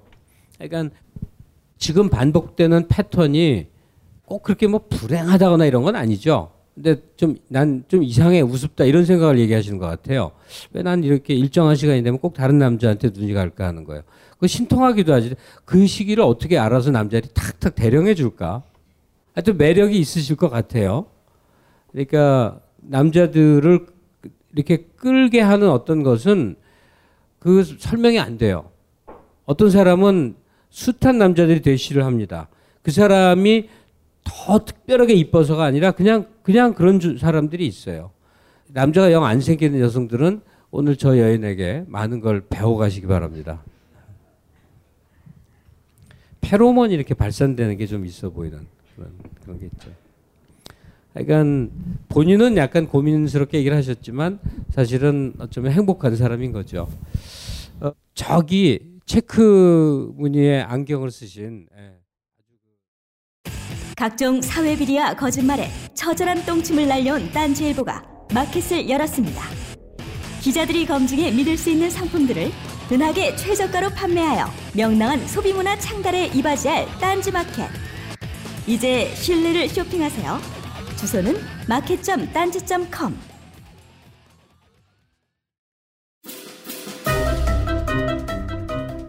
세상에 단 하나, 오직 단 하나만의 최고의 컨텐츠를 꼽자고 하면 무엇이 있을까요? 모든 인간이 모일 수 있는 자리에서 쭈구리 쭈구리 쭈구리 쭈구리가 되지 않는 최고의 컨텐츠를 꼽자고 하면 무엇이 있을까요? 주인공이 될 수 있는 궁계 일학의 컨텐츠! 그 모든 것이 존재하는 단 하나의 컨텐츠! 벙커원 멤버십! 다채롭고 무궁무진한 강의들을 마음껏 들을 수 있는 기회! 지금 당장 확인하세요! 벙커원 멤버십 일 주년 도래 갱신시 처음 가격 그대로 만료일 확인하여 너도 나도 자산 증진. 조선 후기 동시대를 살았던 추사 김정희와 다산 적약용, 말로만 듣던 예술가들의 생애와 예술론을 아십니까? 한국미술사의 내공 육천갑자 고수 이태호 교수님의 조선예술사의 라이벌 다산 적약용과 추사 김정희, 칠월 일일부터 총 다섯 번의 강의와 예술가의 정치가 있는 곳으로 떠나는 총 두 번의 현장 테러까지 자세한 내용은 벙커원 홈페이지에 있습니다.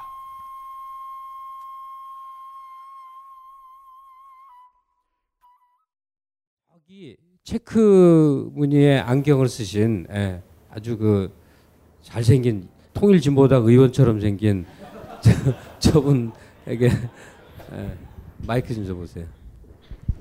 현재 큰 고민은 음, 혼자 살아가는데 좀 익숙해져가지고 그게 좀 과거보다 좀 많이 즐거워져 가고 있는 중입니다. 그래서 그게 너무 즐거워질까봐 그게 조금 고민이 되거든요. 실례지만 대략 나이는? 마흔셋입니다. 아우, 저는 뭐가 잘못된, 난 이십 대 말로 봤거든요. 마흔셋이에요?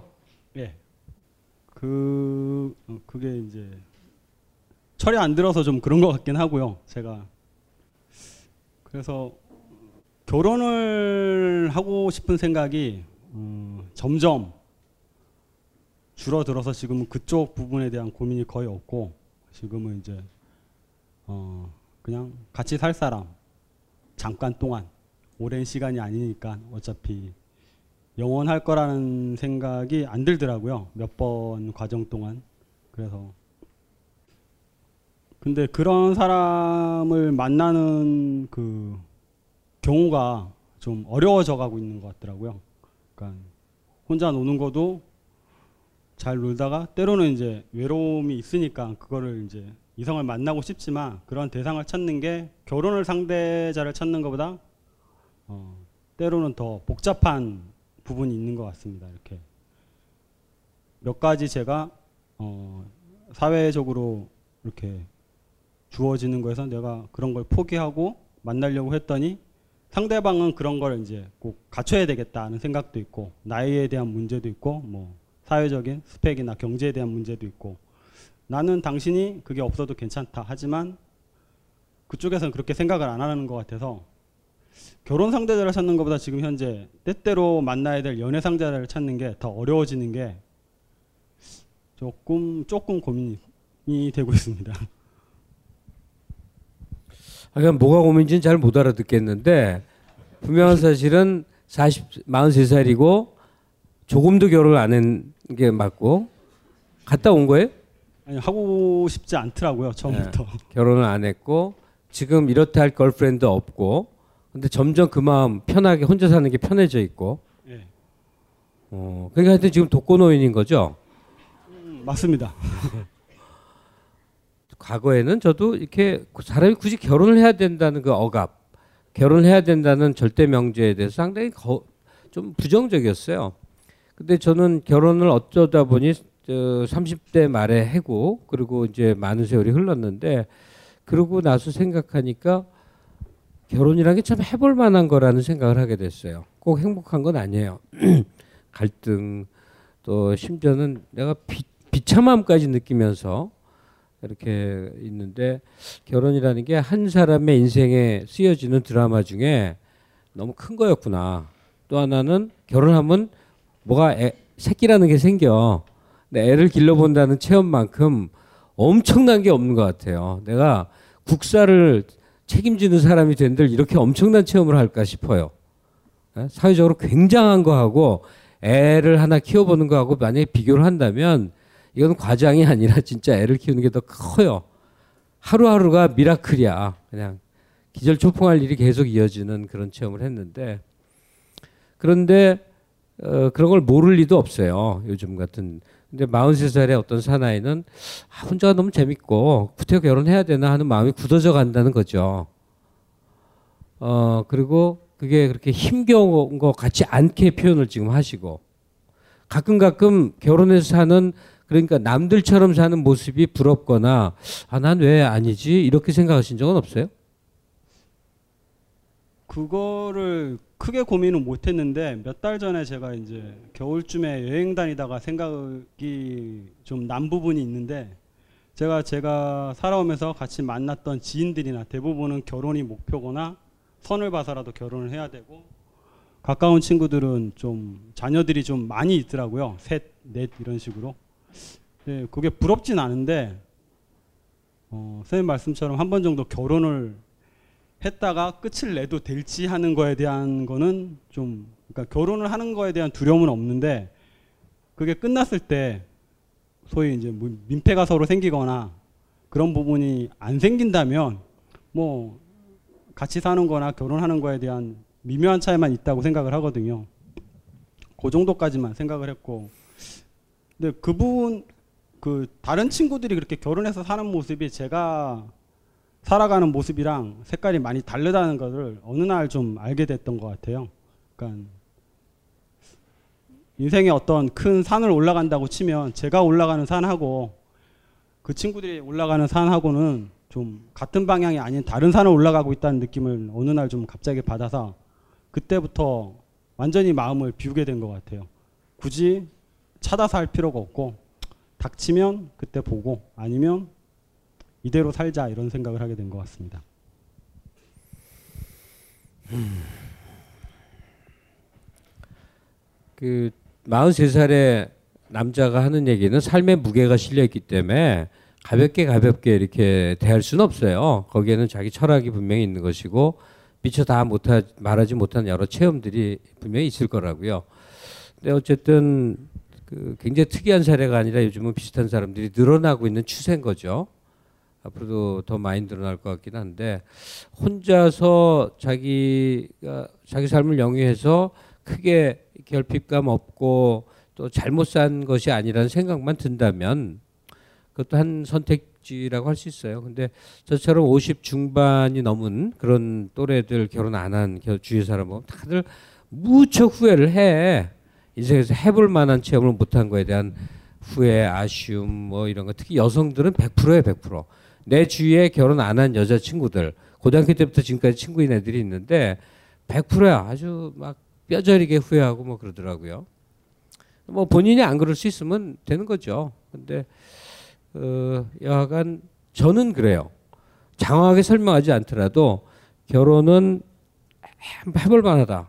그리고 지금 이혼이라든지 이런 결별을 두려워하시는데 어, 미처 도래하지 않은 미래를 지금 걱정하는 것처럼 어리석은 건 없다. 그죠? 사람이 하는 근심 걱정에 뭐 흔히 하는 얘기죠. 구십 퍼센트는 아직 전혀 도래하지 않은 걸 걱정하고 있다는 거 아니에요. 구십 퍼센트를 빼버리면 실제로 고민할 때는 굉장히 적은 거래. 그러니까 얼마나 멋지고 괜찮은 여자를 만났냐를 고민해야지 그 여자랑 만난 다음에 나중에 결혼한 다음에 이혼하면 어떡하지? 이걸 걱정한다면 그건 뭐 쓸데없는 하늘이 무너질까 봐 하는 걱정과 다를 바는 없겠죠. 근데 분명한 사실은 독신자로서의 삶이 굳어져가 보이는 모양이네요. 본인으로서 그런 거죠. 그리고 살더라도 템포러리하게 잠깐 동거하다가 그냥 갈 여자였으면 좋겠다. 그런 얘기를 해요. 난 그게 꼭 본심일까 싶기는 해. 백 퍼센트 본심을 말한 걸까? 그냥 얼핏 스치는 그냥 재미난 얘기를 한 것일 수도 있는 거거든요. 왜냐면 임시로 템포러리하게 한 몇 달 사는 거하고 사회적으로 공인이 되는 공약이 저, 드러나는 결혼 관계를 이루는 건 너무 다른 거잖아요. 외국하고 다르잖아요. 우리는 파트너십 인정이 안 되기 때문에 부모들 압박이나 이것저것 다 생각하면 정식 결혼이란 거에 대해 생각이 왜 없겠어요. 근데 지금 하여튼 얘기로서는 그냥 싱글 라이프가 더 좋다 이렇게 제가 이해한 게 맞아요? 좋아서 그런 건 아니고 그쪽에 대한 그 복잡함이 제가 해결이 안 돼가지고 그냥 접어둔 거거든요. 얘기하시는 부분에 대해서 결혼하거나 하는 거에 대해서 제가 가지고 있는 가치를 같이 얘기했을 때 그게 나눠지는 사람을 만나기 어렵다는 걸 알았고 그거를 찾는데 너무 복잡하더라고요. 애를 많이 써야 되고. 그거보다 그냥 혼자 살고 누릴 수 있는 거를 쉽게 쉽게 찾아 누릴 수 있는 게 더 편리하게 다가왔던 것 같습니다. 근데 가치관이 꼭 뭐 어느 정도는 맞아야 되겠지만 꼭 같은 사람이 되거나 내 가치관을 설득해야만 내 사람이 되는 건 아닐 것 같은데. 다른 사람들이 한 커플을 이루기도 많이 하잖아요. 네네. 가치관이 서로 다른 사람하고 또 연애를 하거나 살아갈 수 있다는 얘기신가요? 그거보다도 제 사례를 얘기 들면 제천은 내일도 하루 종일 시청 광장을 헤매고 다닐 거예요. 열렬한 이제 뭐 그 좀 뭐 진보 비슷한 사람이에요. 근데 내가 연애를 할 때 그녀는 거의 백지 상태였어요. 정치, 사회 이런 거에서 백지도 그런 백지가 없어. 아무것도 몰랐어요. 살면서 영향을 받은 거겠죠. 그러더니 한술 더 떠요. 저는 집에서 자고 있는데 나가서 시위하고 밤 열한 시에 물대포 맞아갖고 이러고 쫄쫄해갖고 온다고. 그러니까 가치관이라는 거는 변경돼 나가죠. 둘이 같이 만들어 나가는 것이기도 하고. 정말 맞지 않아서 저도 저 어, 그래서 헤어진 여자친구가 있었어요. 전라도 김대중 뒤통수를 막 입에 달아서 처음에는 바뀌겠지 했는데 안 바뀌는 거예요. 그 보니까 이게 이게 비틀어진 게 일종의 그 집안이 부유한 친구였는데 그리고 예뻤어. 그래서 난 사실 재밌어서 만나긴 만났는데 이게 거의 거의 견딜 수 없는데 변경 불가란 걸 깨닫게 됐더라고. 그래서 그냥 사실 가치관이 안 맞아서 진짜 깨진 거거든요. 이건 도저히 못 만나겠다 해서 말아버렸는데 어, 이건 이런 경우 뭐 정치적 가치관인데 뭐 미학적 관점의 차이도 있고 식사 기호도 있고 뭐 다 여러 다양한 게 있는데. 그게 꼭 맞고 일치되는 것은 거의 없다시피 해요. 다만 만들어가죠. 그리고 어, 부부에도 우세와 열, 열등이 꼭 작용을 하는데 우세종의 경향을 따라가는 그런 게 있죠. 본인은 지금 내 가치관을 누가 이해해 줄까 좀 굉장히 독특한 자기 세계를 갖고 있다고 믿고 계시는데 그게 나이 들면 평범하고 만나지거든요. 이 저 십 대 이십 대 때는 자기가 갖고 있는 생각이 내로해갖고 굉장히 특이한 게 돼요. 근데 그게 이제 큰 지혜랑 마주치면 사실은 많은 사람들이 한 번쯤은 생각하고 거쳐갔던 평범한 진리, 그러니까 무게감 있는 진리로 돌변한다고요. 그럼 마흔세 살이나 됐으면 지금은 이제 독특하고 특이한 측면보다는 내가 갖고 있는 이 보편성의 가치를 아마 발견해 나가실 게 틀림없는데 가치관의 차이가 그렇게 뭐 염려가 될까 그런 생각이 드네요.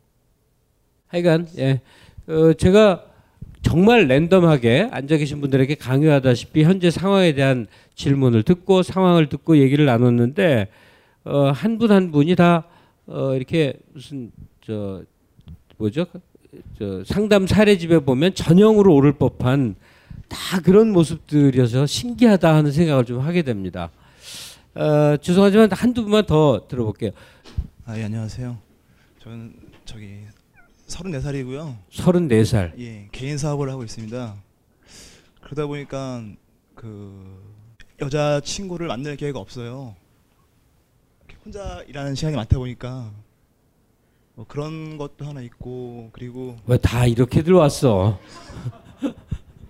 그러다 보니까 이제 어 그런 거 하나 있고 그리고 음 그 나이가 이제 들다 이제 하루하루 가다 보니까 그 이성을 만날 때 그 참 음 이렇게 짧게 만나는 뭐 관계도 있고 또 오래 사귀는 관계도 있, 있는데 그 결혼을 하고 싶다라고 느낄 만큼 또 그런 건 아직 없더라고요. 그러다 보니까 저도 마찬가지로 제가 철이 안 든 건지 아직까지는 결혼에 대한 생각은 없, 없는 것 같아요. 하여간 우리나라는 이제 인구 감소로 멸망할 거예요. 거의 틀림없는 것 같아. 근데 여기서 거리가 좀 있지만요. 소위 그 호남 있죠. 서글서글하고 약간 축구도 잘할 것 같고 등산 가면 남의 짐 다 들어주거나 바나 불 먼저 켜고 뭐 그런 스타일로 보이거든요. 아, 예. 체육학과 출신입니다. 아, 게다가 심지어 자기 사업하고 장사 잘 돼요? 요즘에는 좀 안 되고 있어요. 업종이 뭡니까? 아, 저는 저기 쇼핑몰 하고 있는데 외국으로 저기 판매를 하고 있어요. 예. 그래서 시간이 좀 많아요. 저 낮에는 좀 한가해갖고 가끔씩 한가할 때 벙커원 강의 들으러 많이 오거든. 오늘 예. 그러니까 좀 이렇게 멋, 멋쟁이 스타일로 보이는데 결혼에 지금 생각이 별로 없다. 그리고 여자도 별로 만나지 않는다. 지금 아까 그러신 거 맞아요? 아, 요즘에는 안 만나고 있어요. 예. 일 때문에. 잠시 끊고 있어요? 예. 어, 제가 한번 그 좀 솔직한 얘기를 듣고 싶은데 옆에 분은 쑥스러워서 그렇겠다. 마이클 점은 옮겨주세요. 그냥 제 추정으로 아, 누군가를 만나고 싶어 하는 눈빛이 간절해 보이는 한 여성을 제가 발견했어요. 여기서 저 블랙 매직 워먼. 예. 저 여성이 그 저 지금 그 발언하신 남자분 한번 보세요. 아, 네. 어떠세요? 아니 뭐 괜찮게 생기셨네. 예, 좀 의견을 좀 얘기해 봐주세요. 지금 뭐라고 한참 얘기했잖아요. 아니, 시간대가 일반 직장 여성들하고 잘 안 맞으셔서 잘 못 만나시는 건지 아니면 뭐 사업이 바, 불황이시니까 좀 잘 되게 하려고 바쁘셔서 지금 안 만나고 계시는 것 같은데 능력이 충분하실 것 같은데요, 제 생각엔. 새로운 여자친구를 만들기에는. 지금 그러니까 무슨 큰 고민에 봉착해 있는 건 아니에요. 만나려면 얼마든지 만날 수 있고 뭐 그런데 좀 새가 떠 있는 것 같은데 이런 남자 어떻게 생각돼요? 매력 있죠? 글쎄요. 외모만 보고는 전 판단 잘 안 하는 스타일이라서 좀 얘기를 좀 오래 해보고 좀 여러 번 만나봐야지 잘 알게 되는 것 같아요. 그 사람에 대해서는. 네, 첫인상은 괜찮으세요? 예. 제가 뭘 했는지 지금 모르겠다. 그냥, 그냥 엮어보려고 어, 그랬는데, 그러니까 소박한 의미에 그 자기 뭐 신상 하소연도 있고 드론드론 그냥 얘기를 해봤어요. 제가 아까 말씀드렸지만 저 강의하러 오늘 온 거 아닙니다. 강의는 일정한 지식의 시스템을 정리해서 전달해 드리는 건데 그냥 사사로운 얘기하듯이 그렇게 합시다. 그래서 말문이 열리면 같이 긴 얘기도 하는 것이고 말문이 잘 안 열리면 또 일찍 문도 닫는 것이고 그러니까, 그러니까 탄력적으로 오늘 시간을 가지려고 그래요. 그러니까 오신 분들 중에 그래도 꽤 여러분 이제 신상 얘기를 들었는데 지금 뭐 이렇게 결정적인 그 인생의 트레바스에서 막 허우적거리는 모습 그런 얘기를 해주시진 않았어요. 다 어, 되게 견딜만한 인생에서 그런저런 여러 정황들 그 속에 있는 그런 모습들, 보편적인 모습들을 얘기해 주신 것 같아요. 그렇죠. 꼭 엄청난 드라마를 구성하는 무슨 비련의 상황이어야만 얘기가 되는 건 아니죠. 근데 다들 어, 누군가가 하, 괜찮은 상대자가 있었으면 하는 그 바람은 다 있을 거란 말이에요. 그렇지 않은 사람이 아니죠. 뭐 나이가 있어도 마찬가지고 젊으면 당연한 거고. 그런 상황 속에서 도대체 어떻게 해야 되는가? 내가 근사한 사람을 만나고 싶은데 어떻게 만나주는가? 어떤 사람이 근사한 사람인가? 만나면 도대체 어떻게 이끌어갈 것이냐? 여기에 대한 그 기본적인 얘기는 사실은 어, 지나간 시간 동안에 다 반복적으로 얘기 드린 셈이에요. 뭐 더 추가하는 게 이상할 정도로 자기 진, 자기가 아주 익숙하게 잘 아는 한 분야를 가져야 된다. 그러니까 그 직업하고 상관없어요. 대학 전공하고 상관없어요. 그 사람 하면 떠오르는 이미지가 되게끔 그 사람이 굉장히 등산에 능통한 사람이건 그 사람이 영화를 많이 본 사람이건 그 사람이 어떤 종류의 책을 많이 읽어서 굉장히 많은 걸 알고 있든 주말마다 연, 연극을 가기 때문에 연극 매니아라고 할 수 있든 하여간 어떤 분야를 안 갖고 사는 사람이라는 것이 굉장히 중요한 것이다. 그리고 그 어떤 분야를 갖는다는 일은 자기를 충만하게 이렇게 이렇게 끊임없이 추동을 시키기 때문에 안에서 뭐가 계속 작용이 이루기 때문에 그 사람이 빛나고 빛나는 사람은 누가 쳐다본다. 그 쳐다보는 어, 일이 곧 내가 가졌던 외로움을 해소하는 일이 될 것이다. 그래서 어, 누구 사귀고 싶다 그러면 돌아다녀서 사람 찾지 말고 나 좋아하고 나 관심 갖는 거에 집중하고 몰두하는 시간을 좀 더 갖는 게 오히려 더 빠른 속도로 적어도 내 인생의 중대한 상대를 만날 수 있는 길이 될 수는 있을 것이다. 이렇게 얘기를 했어요. 거기에 어 제 개인적인 체험도 있었고 앉아 계신 분들의 몇몇 어 얘기도 있었고 그랬어요. 그러면 뭐 이제 답은 제가 할 수 있는 얘기는 다 나온 거죠. 그러면 무슨 뭐 어, 각자 자기 좋아하는 거에 어떻게 어떻게 하고 있다 뭐 이렇게 될 거예요. 근데 그런다고 어, 쉽게 누가 탁 생기거나 가장 인생에 빛나는 사랑의 상태에 도달해지거나 뭐 그러진 않아요. 예, 시간이 이제 걸리는 것이기 때문에 저는 오늘 마지막 얘기로 그 얘기를 하고 싶어요.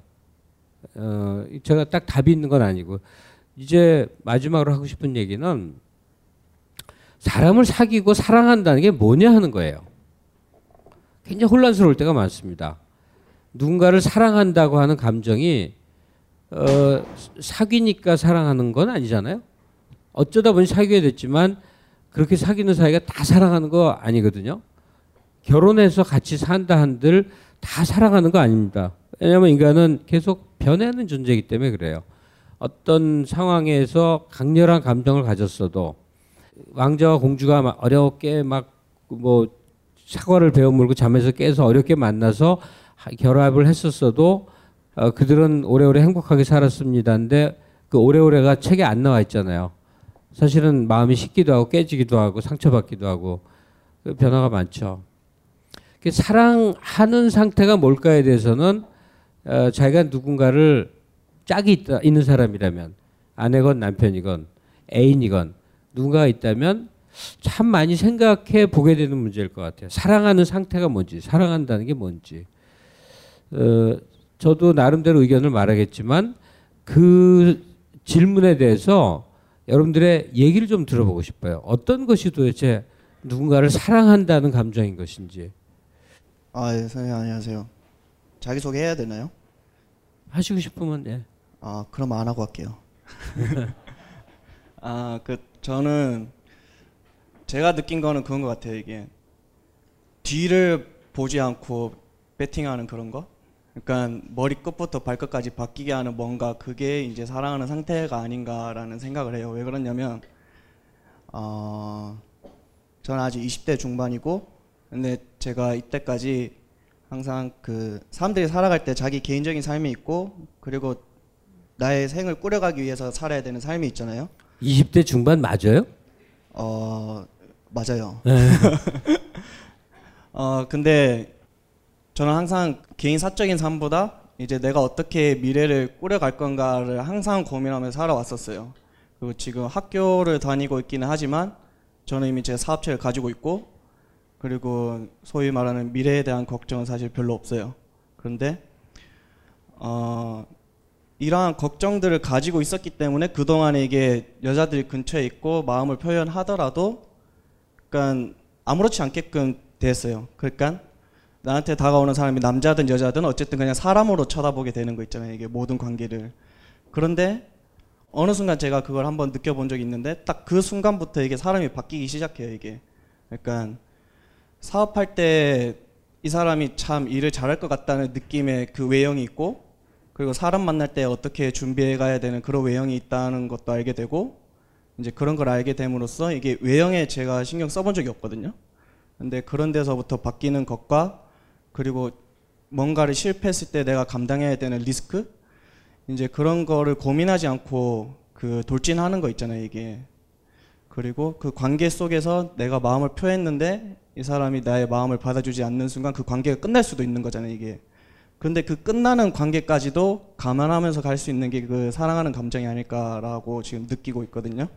그래서 지금 물론 타이밍이 사실 그 끝난다는 거를 마음으로 받아들이기 참 힘들긴 해요. 근데 내 마음을 받아주지 못한 그게 끝났다고 해서 뭔가 이제 그 다음을 못할 것 같다는 느낌은 없어요.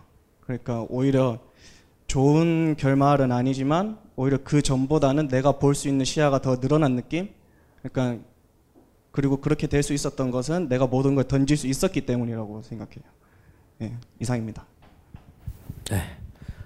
어, 사람의 성장이나 그런 거에 관심이 좀 많은 분 같아요. 그래서 사랑하는 행위도 어떤 그 어떤 사람을 만남으로 해서 변화 발전한다는 요지의 얘기 그리고 그걸 멈춘 멈춰서는 안 된다는 처럼, 얘기처럼 들려요.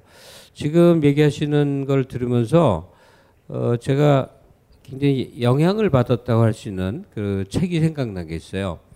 하버드 대학 의대에서 굉장히 긴 프로젝트를 갖고 했던 건데, 원래 한 권이 나왔다가 반응이 좋아서 이제 또 나왔는데 남자 편, 여자 편이 나왔어요.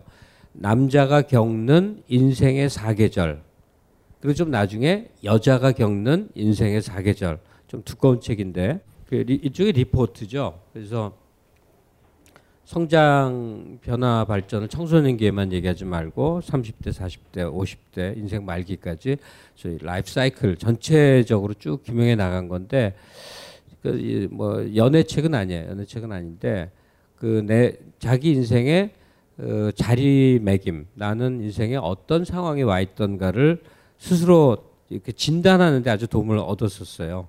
근데 그 책 전체가 일관하는 얘기는 사람이 성장한다는 얘기였어요. 성장이 어렸을 때에서 청소년기까지 있는 게 아니라 일생에 걸쳐 이루어지고, 그 성장을 멈추는 때서부터 삶이 굉장히 불행해진다는 그런 요지에 체험, 그러니까 수많은 그 케이스들, 환자들 케이스들이 쭉 나와요.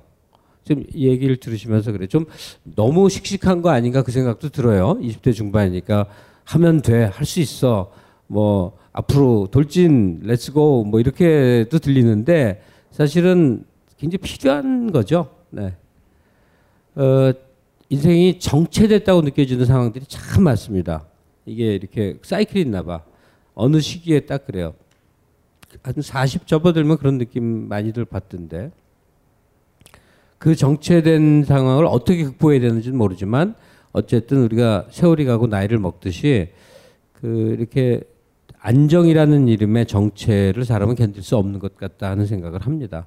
그러니까 뭔가 끊임없이 자기를 성장시켜야 될, 일생을 두고 하는 과제 같은 게 아닌가 생각이 들어요. 근데 웬 스물다섯 살이 사업을 합니까? 아, 근데 그게 이게 같이 공부하던 그룹이 있었거든요. 근데 그 중에 리더하는 그 친구가 되게 야망 있는 친구였어요, 그 사람이. 그래가지고 이제 그 사람과 같이 하다 보니까 이제 어, 각자가 가져야 되는 역할이 있잖아요, 이게. 그리고 그 역할에 제가 제일 적합하다고 생각을 했었고, 그리고 이상하게 저 그 독립에 대한 의지가 되게 컸어요, 제가. 그러니까 학교 친구끼리 무슨 벤처 같은 걸 한다는 얘기인 거군요. 아, 학교 친구는 아니고 어쨌든 알게 된 사람인데. 네. 네. 그래가지고 놀랍다. 예. 그러니까 저 잘 되길 바랄게요. 왜냐면 과거에는 다 학교 졸업하면 사업할래가 훨씬 많았거든요. 지금은 어디 삼성에 취직 못해서 난리가 난 세상이 돼버렸어요. 참 우울한 거죠. 시스템 안에 들어가지 못해서. 이 창업이라는 거는 자기 시스템을 만들려는 몸부림인데 그런 숫자가 더 많고 좀 얌전한 사람들이 기업을 들어가야지 했는데 이거 다 거꾸로 돼버렸어요. 다들 시스템에서 조금 얻을 수 있는 단맛, 그거 취하려고 그러죠. 이해가 가요. 불안하니까. 새로운 시도가 성공할 수 없는 풍토라는 걸 이미 알아버렸으니까. 그런데 저렇게 지금 뭔가 하는 모습은 참 좋아 보이네요. 사랑하는 게 뭔지에 대해서 얘기는 전혀 지금 뭐 미궁에 빠진 것 같은데, 그 앞에 계신 여성분이 계속 잘 웃어요. 긴 머리 소녀. 좀 그냥 사랑하는 상태가 뭔지는 잘 모르겠는데 그냥 그 사람 자체에게 많이 끌리고 그냥 함께 같이 있고 싶은, 그 사람이랑 같이 오랜 시간을 지내고 싶은 그런 감정을 들게 하는 사람이 사랑하는 상태가 아닐까, 지금 그렇게 생각이 들어요. 같이 있고 싶은 거. 네. 네. 그게 이제 제일 정답을 얘기하신 것 같아. 누구 좋아한다는 게 같이 있고 싶고. 자기 남자친구가 있는데 그 남자친구가 자기를 좋아하는지 안 좋아하는지를 모르겠다는 거예요. 내가 괜찮아 뵈서 그냥 필요해서 만나는 건지, 정말 나를 사랑하는 건지, 나를 원하는 건지, 계산을 하고 있는 건지 정말 모르겠다는 어, 그 상담이 있었어요. 답이 있어요. 답이 있어. 그 남자가 같이 만났는데 어떻게든 옆에 살이 닿고 싶어하고 어떻게든 만지고 싶어하면 좋아하는 거예요. 왜 이렇게 진지할까? 난 가볍게 한 얘기인데 분위기가. 하여튼 만지고 싶어하고 가까이 몸을 닿고 싶어하면 좋아하는 거예요. 아, 저 머릿속 계산 가득하면 안 그래요. 네. 모처럼 이런 분위기 처음이에요. 우리 저기 직장 동료가 오자 그래서 왔는데 한마디 안 하고 가면 우리 김갑수 선생님이 이렇게 모처럼 만났는데 무척 아쉬워할 것 같, 제 자신이 후회가 될 것 같아서 제 얘기도 좀 여기에 약간 섞고 해야 될 것 왠지 같아요. 동아시아 건국의 어머니 같은 분위기세요. 네. 아, 네. 사실은 그렇습니다. 요즘 아주 약간 조증에 가깝게 제가 너무 열정이 넘쳐서요. 요즘 감수성이 뭐 미처 몰랐던 제 감수성이 폭발하는 그런 요즘이라고 너무 신나게 지내는데요. 저는 가, 사랑, 그러니까 결혼을 아직 하고자 하나 아직 못한 그 분위기인 것 같아요. 그래서 전 되게 열심히 그 당시에 저는 한 이십 한 세네 살에 보통 결혼들을 할 때 서른에 했거든요. 근데 저는 꽤 적극적이었어요. 물론 하고 싶어서 결혼이라는 틀 안에 어떤 안정을 갖고 싶어서 이렇게 예외의 어떤 삶이 무척 겁났기 때문에 근데 그 그런 소극적인 생각이었지만 엄청 적극적으로 사람을 찾았어요. 그래가지고 제가 한 어, 이월 이십일 날 만나서 어, 한 삼월 초에 어, 결혼이 늦어질 것 같으면 더 이상 안 만나겠다. 실은 마음에 있었으니까 뭔가 좀 또 자신도 있었으니까 그렇게 했겠죠. 그래가지고 유월 십일 날 결혼했어요. 이월에 만나서 유월에. 예, 이월 네. 말에 만나서 유월 십일이니까 약 어, 삼 개월 만에 했거든요. 근데 전혀 이제 우리 동료들이 어, 시집 잘 가서 굉장히 인생이 반짝반짝 빛난다 뭐 이렇게 하는데 물론 이제 뭐 그건 전적으로는 아니고요. 살면서 이렇게 굉장히 적극적으로 경험이 곧 자산, 이렇게 인생의 어떤 큰 자산이란 걸 느끼고 제가 마흔여섯에 셋째를 낳았어요. 그것도 제왕절개로 거의 마흔여섯에 예, 아이가 예. 가능하군요. 아, 이 저기 저는 사실은 제가 가능하지 않으리라 했는데 생겼기 때문에 어떤 그 흔히 그때 요즘 같진 않아서 중절을 좀 어, 쉽게 결정했을 수도 있는데 어, 용기를 가졌습니다. 그래서 불안 속에서 나왔기 때문에 더 큰 경험을 해서 더 인생이 더 어, 완전히 그냥 그 적극적으로 어, 적극적으로 사는 게 곧 인생의 묘미고 사랑이 아닌가. 그러다 보니까 사람 하나하나가 다 진심으로 대하면 다 통하더라고요. 그래서 사람을 옆에 두고 그거를 어, 막 이렇게 재고 물론 저도 요 나이 때 그랬습니다. 근데 진심으로 그 모든 걸 솔직하게 대할 때 누구나 이렇게 어, 그 무장해제가 되는 걸 경험했어요. 그래서 여러분들이 결혼을 생각하시고 뭐 오십이 됐든 뭐 나이가 사십 대이건 모든 진심을 다해서 사람을 대하면 다 그 기본 바탕은 똑같다라는 생각이 들고요. 저는 그래서 누군가 이렇게 어, 밤길 걷는 걸 무서워하는데 어딜 가도 저한테 시간만 그 사람이 눈빛만 마주하고 뭔가 느낌이 통할 한 삼 분만 있어도 저는 그 사람이 어떤 해칠 목적으로 저한테 왔어도 대화가 될 거라는 어떤 자신감 이런 게 좀 살면서 생겼습니다. 그래서 네. 적극적으로 사시길 부탁드립니다. 마흔여섯의 어, 부인이면 하늘을 봐야 별을 따는 수준인데 대단하십니다. 대단하세요. 네. 어, 사실 그 지금 연령대도 다양하고 또 이 공개적인 자리에서 꼭 자기 얘기를 하고 싶지 않은 경우도 많고 그래서 이렇게 대화가 원활한 것 같지는 않은데 다만 그 꼭 얘기가 나와서가 아니라 각자 자기 인생에서 사랑의 문제, 연애 문제 이런 것들을 한 번쯤 곰곰이 생각하는 기회가 되리라고 생각이 들어요. 그래서 어, 마무리 얘기를 조금 이따가 하기도 하고 다들 보니까 화장실 갔다 오는 분들도 있고 그러는데 한 십 분 정도 쉬었다가요 얼른 그 후에 마무리 대화를 하도록 합시다.